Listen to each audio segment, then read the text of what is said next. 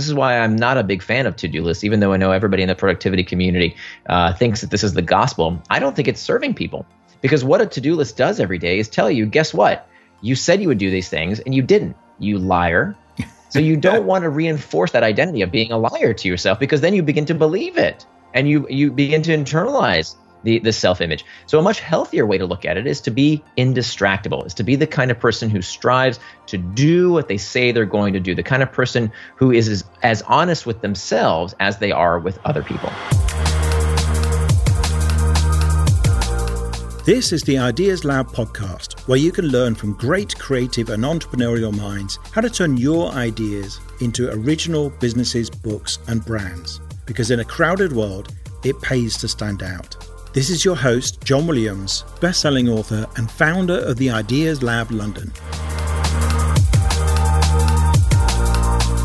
This episode of the Ideas Lab podcast is a real treat. My guest is Nir Eyal, best-selling author of Hooked: How to Build Habit-Forming Products and now Indistractable: How to Control Your Attention and Choose Your Life. Both these books, of course, something of a sensation on release, and Indistractable is the buzz book everybody's been talking about for the last few months. So if you're distracted by your phone or by your co-workers or family when you're trying to get things done and you realize you're not being nearly as productive as you could be, this is for you. It's a fun conversation, but it's also packed with actionable advice to make your year ahead the most satisfying yet. And at the end, there's a treat for you if you've ever wanted to write a non-fiction book, because I asked Nir what is the secret to writing a bestseller? Do check out the podcast page on theideaslab.org, where you can watch the video of the entire interview and find links to several useful resources that Nir has provided. So, welcome, Nir. Thanks very much for joining us on the Ideas Lab podcast. My pleasure. Thanks for having me. Now, I had a look at your previous book, Hooked, Hooked, the How to Build Habit Forming Products and I, when I saw, I commented on Facebook with a mutual friend of ours, uh, when you'd brought out Indistractable How to Control Your Attention and Choose Your Life. I said, wait a minute, isn't that the guy who got us all hooked on stuff in the first place? so, how, how do you justify yourself here? Yeah, yeah, I'll take credit for uh, partially being responsible for getting people hooked to apps like Fitbod that helps people get hooked to exercising in the gym, or Kahoot, that uh, is a company I like so much. I invested in the company. They use the hook model to get kids hooked to in classroom learning, or clients like the New York Times who have used the hook model to get people hooked to reading the news. Absolutely, I'm happy to uh, be blamed for those habits. Uh, clearly, what I did was to steal the psychology that products like Facebook and Instagram and WhatsApp use. I didn't invent these techniques. I exposed them for the rest of the world so that we can democratize these tactics and use them to make all sorts of products more habit forming. Uh, I think that's a great thing when people use a product that helps them live a better life. And so that's exactly what Hooked was about, was to help people build healthy habits in their lives. Yeah. And that's great because there are all sorts of people I work with and things that I do where I'd love to get more engagement. And I know that even when people have good intentions, they don't follow through. And, and right. so it's a fact. And you've written a really cracking book that goes into um, a real depth about about now how to be indistractable. So um, uh, if you, well, one of the interesting concepts that you had in the book is that the opposite of distraction is not focus. So, so that's what most of us assume. What is the opposite of distraction? So the opposite of distraction, as you said, it's not focus. The opposite of distraction is traction. That in fact, both words come from the same Latin root, trahere, which means to pull, and they both end in the same six letters, A C T I O N, that spells action. So, traction is any action that pulls you towards what you want to do, things that you are doing with intent. Now, the opposite of traction is distraction, anything that pulls you away from what you plan to do, things that you are not doing with intent. So, this is really important for two reasons. Number one, I'd argue anything can be a distraction. That uh, this used to happen to me all the time before I wrote this book. I would sit down at my desk and I would say, okay, now I'm going to work on that big project. I'm going to work on that thing I've been procrastinating on. Here I go. I'm going to do it but let me check email first. let me scroll that Slack channel. Let me just do this one thing that feels productive, that feels like it's a work related task, but I'd argue it's pseudo work. And this is how distraction tricks us. It makes us think that what we are doing now is important, But of course, what we're doing is we are being tricked by distraction to prioritize the urgent at the expense of the important. So, is it good to check email once in a while? Of course it is. But if it's taking you off track from doing what you said you would do, namely do that big project, go exercise, be with your kids, do whatever it is that you said you were going to do, it's not traction, it's distraction. So, just as anything can be a distraction, I would argue that anything can also be an act of traction. So, if you make time for these activities, there's actually nothing wrong with it that if you want to spend time on Facebook or playing Candy Crush or watching a, a, Netflix video, why is that morally inferior than watching a football game on TV? There's nothing wrong with those activities. What we have to do is to make time for those things, to plan ahead for them. And in fact, we can use them in a perfectly healthy manner as long as we use them on our schedule, not on the app maker schedule. Yeah, I think that's a really good point because otherwise we can get puritanical about, you know, we should never touch Facebook or something like that. It kind of reminds me of a course I did called the lightning process, which where the distraction is your own internal negative thoughts. And it's quite good for people who have chronic illness. And their rule was, are you living the life you want, that you love? And if not, then you use the lightning process to reset your thoughts. But if you are, carry on. So it's kind of the same policy. It's like, are you doing what you wanted to do with your life? If you are, then you're making traction. And that might include surfing on Facebook and enjoying watching TV at particular times. And otherwise, yeah, do something about it. Yeah. So so this book is not for people who feel like their life is perfect. right. So if you're happy with your life, carry on. Do whatever's working for you. But in my life, what I found is that I was distracted from the things that I told myself I would do. I was a liar to myself. I would say I would exercise. I didn't. I would say I would work on that big project. I'd procrastinate. I would say I'd be fully present with my wife, my daughter, with friends, and yet I'd find myself checking my phone when I was with my daughter. That is distraction. And and frankly, I was, you know, that feeling of lying to yourself eats at you, right? To to go day after day. If you're anything like I used to be, I'd have this to-do list of all the things I would I would do today, and I wouldn't get done with even half of them. I would recycle half of that to-do list from one day to the next to the next. And what I was doing was reinforcing this identity of being a loser right? What you tell yourself when you don't finish that to do list. This is why I'm not a big fan of to do lists, even though I know everybody in the productivity community uh, thinks that this is the gospel. I don't think it's serving people because what a to do list does every day is tell you, guess what? You said you would do these things and you didn't, you liar. So you don't want to reinforce that identity of being a liar to yourself because then you begin to believe it and you you begin to internalize the, the self image. So, a much healthier way to look at it is to be indistractable, is to be the kind of person who strives to do what they say they're going to do, the kind of person who is as, as honest with themselves as they are with other people. Okay, so I've got to pick up on that then. So, if we're not to do, not going to use a to do list, what do we use instead? What's yeah. the tool to make so, sure you do the right thing? Absolutely. So there's four steps to becoming indistractable. The first step is to master the internal triggers, and that's the most important step because it turns out that the root cause of most distraction in our life, remember we can you know we can be led to traction or distraction. So what prompts us to traction or distraction are what we call these internal triggers or the external triggers. The external triggers we all know, it's the pings, it's the dings, it's the all the things that people tend to blame, their cell phones, the computer that tends to be what we blame, but that's not actually the root cause of distraction. The root cause of distraction, and where most of us are led towards distraction rather than traction, are because of these internal triggers, these uncomfortable emotional states. When we feel lonesome, we check Facebook. When we're uncertain, we Google. When we're bored, we check sports scores, the news, uh, Pinterest, Reddit. We use these products and services to feel something different. So that it has to be the first step.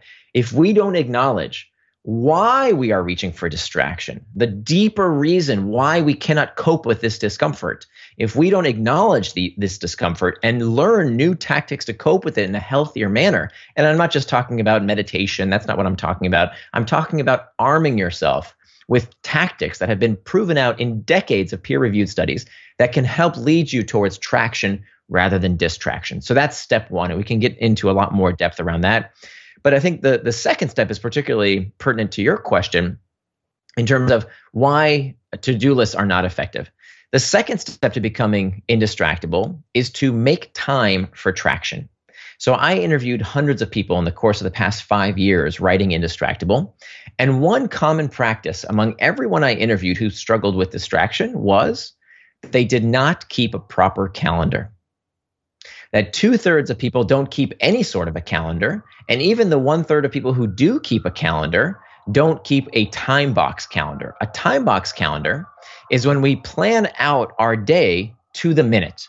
Okay, now, now a lot of people say, "Oh, that's too rigid. I couldn't do that. That's not that. That's that's you know, uh, uh, I I couldn't operate that way." Well, here's the thing: it's actually nowhere near as hard as you think, and it will change your life. It will absolutely change your life because here's the thing: if you don't plan your day, somebody's going to plan it for you. Your boss, your kids, your the news, whatever was happening on Twitter, something is going to eat up your day unless you decide what you want to do with it. Furthermore, you have no right to call something a distraction unless you know what it distracted you from. Think about this. This is common sense. If you have a big white space in your calendar, well, then don't complain to me that Facebook distracted you. Everything is a distraction if you didn't decide what you want to do with your time. So instead of a to do list, which constantly reinforces that you're a liar and you didn't do everything you said, which is a horrible thing to carry around with you all day, instead, your only goal should be not to finish anything. What do I mean by that?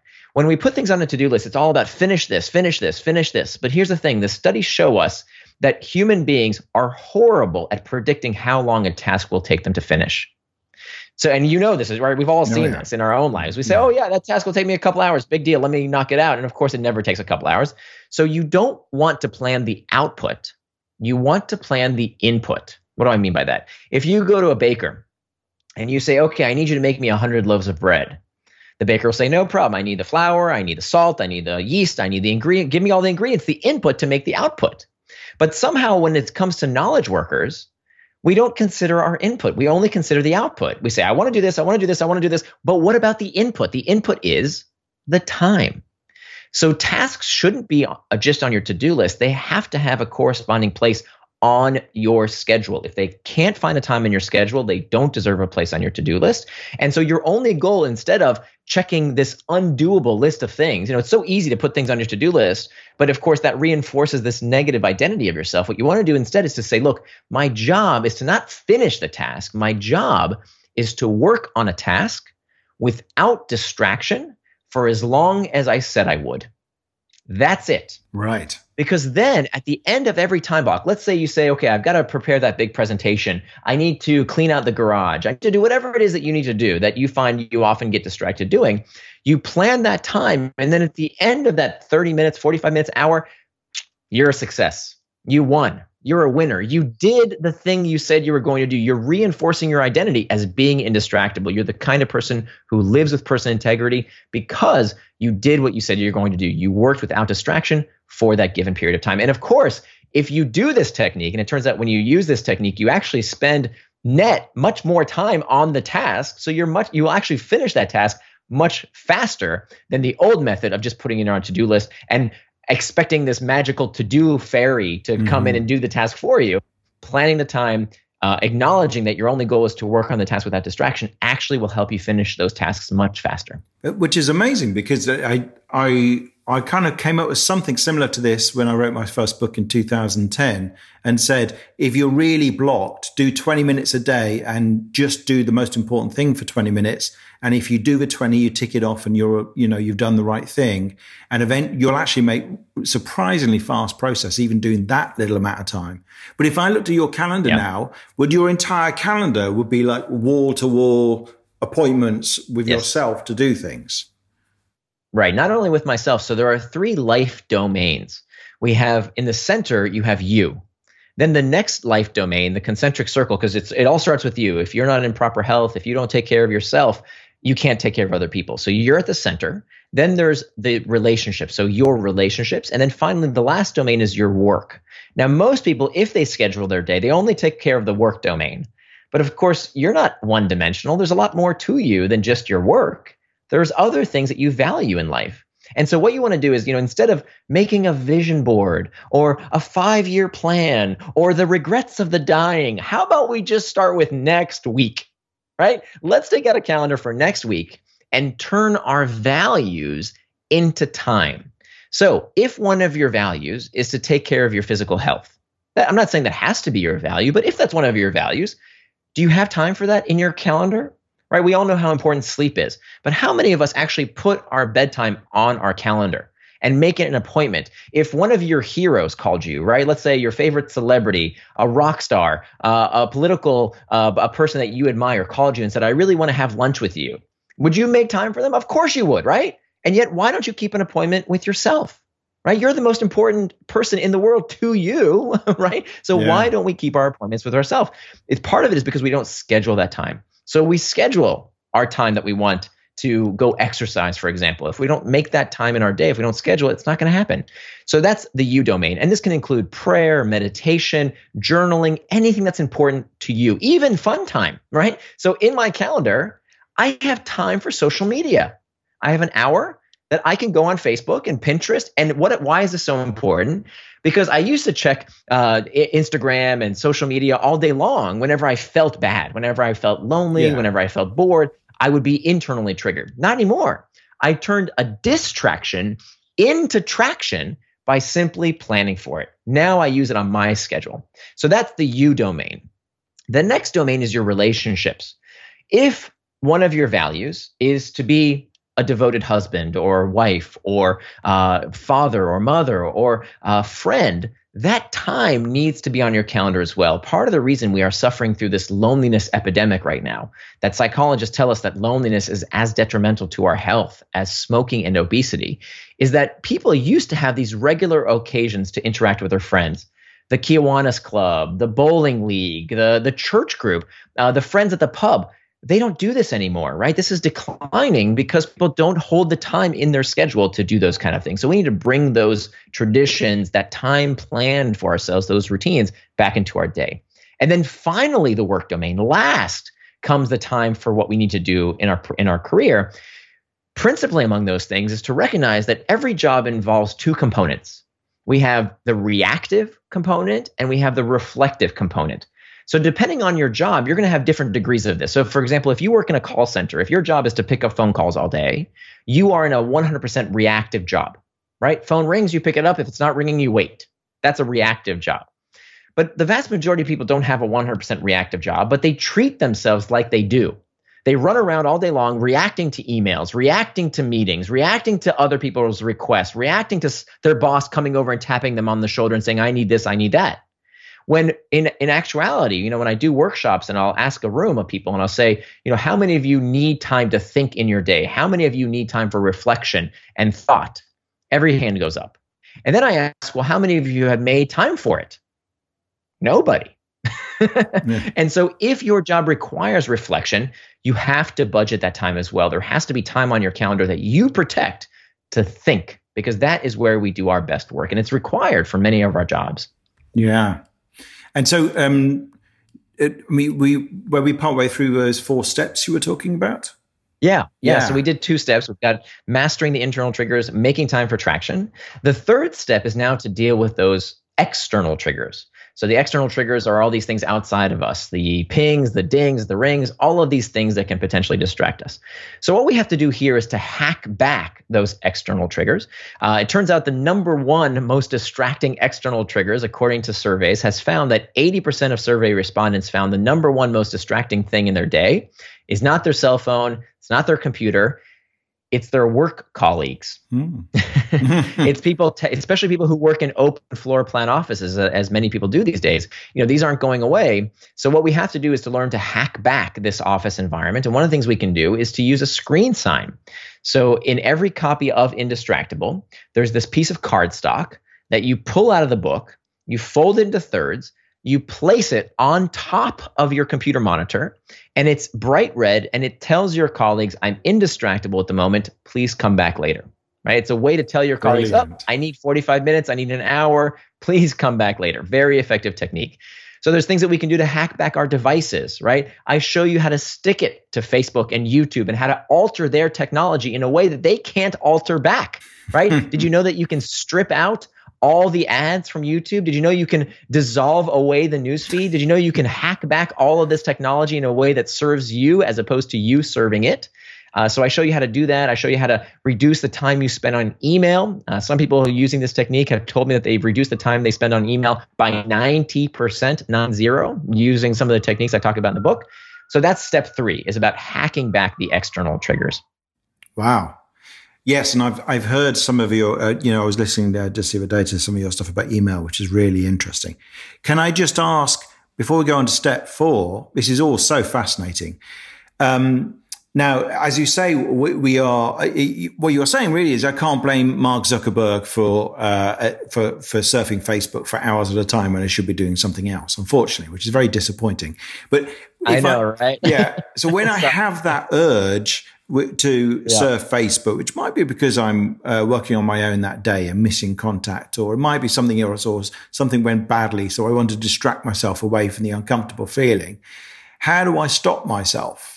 Uh, because because yeah. that's a whole different thing, isn't it? It's one thing to say I know I shouldn't do this, and I shouldn't perhaps check my email first in the morning. I don't know if that's one of your rules. But, you know, people often say this, and then I go like, "Yeah, but I can't resist it. There's no way I can resist it." Yeah.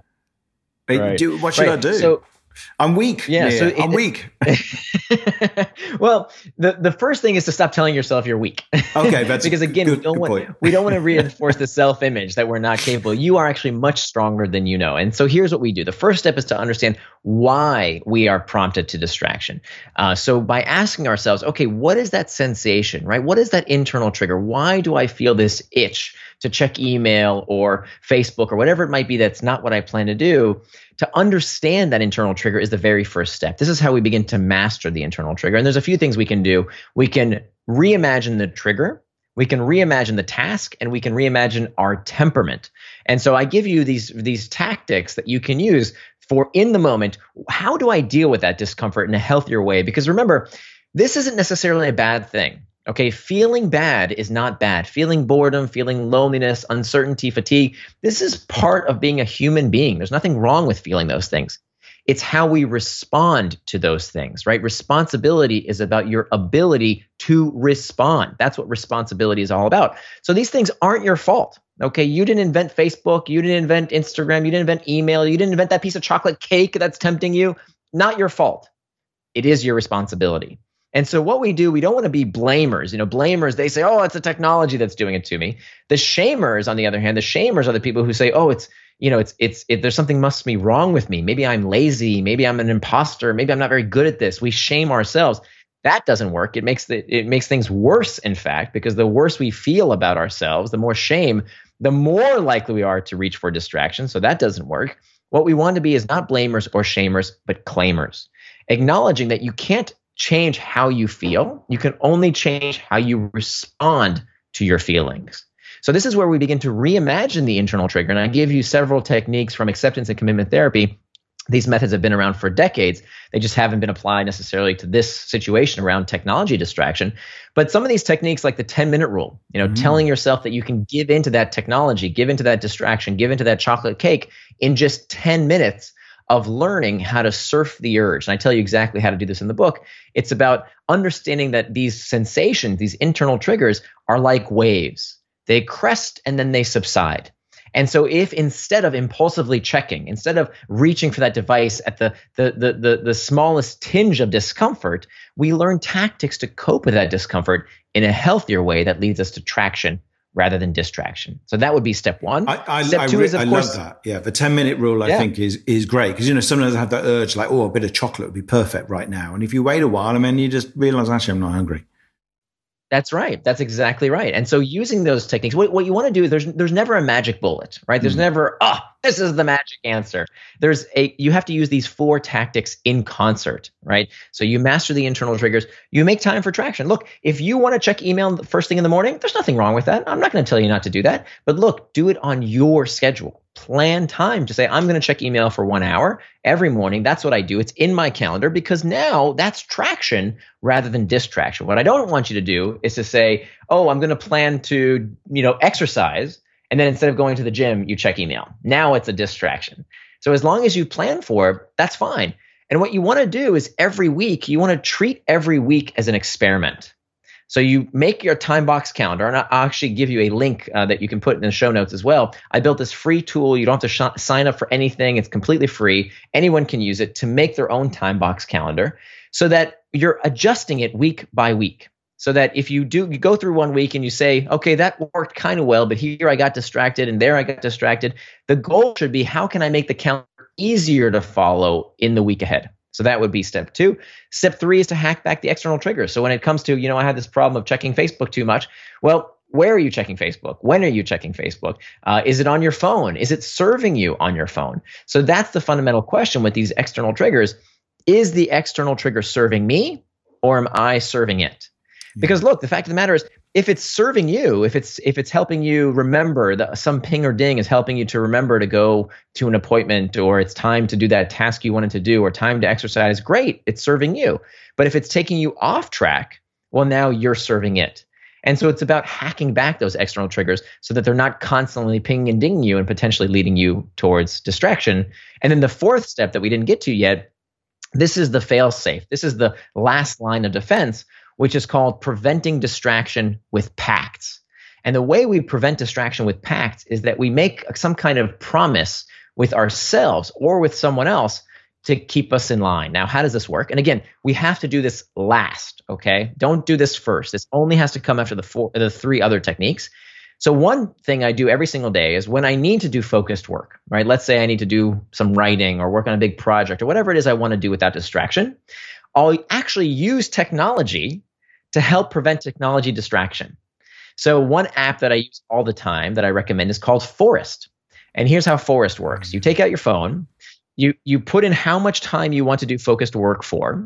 You hit a little button that says plant. And when you push plant, this little virtual tree is planted, this cute little virtual tree. And if you pick up your phone and you do anything with it, the little virtual tree dies. right? So it's enough of a reminder to tell you, oh, that's not what I wanted to do. I made a promise with myself that I'm going to work without distraction for 30 minutes.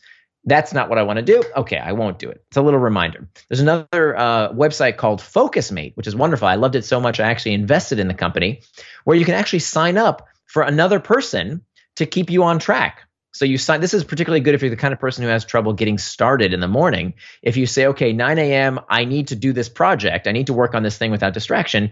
You go to this website. You're paired with another person for that period of time. If you don't show up, you get a bad review. So it's an incentive to show up on time. And just seeing that other person there keeping you accountable and you are keeping them accountable is an incredibly effective technique. So those are examples of how we can use these pacts. And this is just the tip of the iceberg. Lots, lots more we can do with these pre-commitments. Wow. I mean, there, there's just so much stuff here. I think it's absolutely fantastic. Uh, I want I want to ask a, a, a well a couple of questions, uh, uh, maybe a bit more unusual. It, I mean, it sounds like you you you are walking your talk from everything I've uh, read in the book so far. Is there anything you still struggle with that you know you still need to work on, or do you not think of it in those terms? Yeah, so becoming indistractable doesn't mean you never get distracted. It means you strive to do what you say you're going to do. So one of the misconceptions, you know, some people when they fall off track, they say, "Oh, I can't do this," or "It doesn't work." And of course, that's not the point, right? That the idea here, this is a lifelong struggle. So when circumstances change, when when uh, the different priorities pop up in your life, you you may get distracted here and there. But the idea here is that you don't keep getting distracted from the same thing again and again and again. Uh, Paulo Coelho said that when uh, a mistake repeated more than once is a decision. So many of us have decided to be distractible all day long because we're not changing our ways. And so the idea here is that we need to stop making this decision to keep getting distracted and make a decision to become indistractable. That the idea here is that it's a learning process. Every week is an experiment. And I'm not saying you have to do everything all at once. There's a there's more in the book than you could ever do in a single reading. The idea is to how can I adopt one of these tactics to cope with internal triggers? How can I schedule a little bit of my week? Maybe just one day a week I'll try to use a time box calendar. How can I hack back one thing? Look, one thing that everybody listening to the sound of my voice should do right now, for God's sakes, will you please change your notification settings? Two thirds of people with a smartphone never change their notification settings. Can we honestly say that Zuckerberg is addicting us all when we haven't turned off all those stupid pings and dings on our phone? It takes five minutes, mm, right? Yeah. So this is something anyone can do. Do it right now. That's that's how we start hacking back. Uh, there's a lot more, but that's kind of the simplest thing we could possibly do. And then, of course, we can. We, oh, sorry. Yeah, yeah, no, and, and I think also a key to all of this it, is is that you the theme should be self compassion. So it's not about yes. oh I screwed up. You know, I ate the chocolate cake. Now there's no point dieting or anything like that. I'm a failure. It's because yeah. Uh, you, you know you wrote in the book about how self compassion correlates with happiness. And so that's it's, right. It's that's your right. ability to actually know that you're going to fall off the wagon or do whatever it is you said you weren't going to do, and to go, okay, you know, I'm a human, and get back on the wagon and do the right thing. You know, do what you wanted to do. Absolutely. do.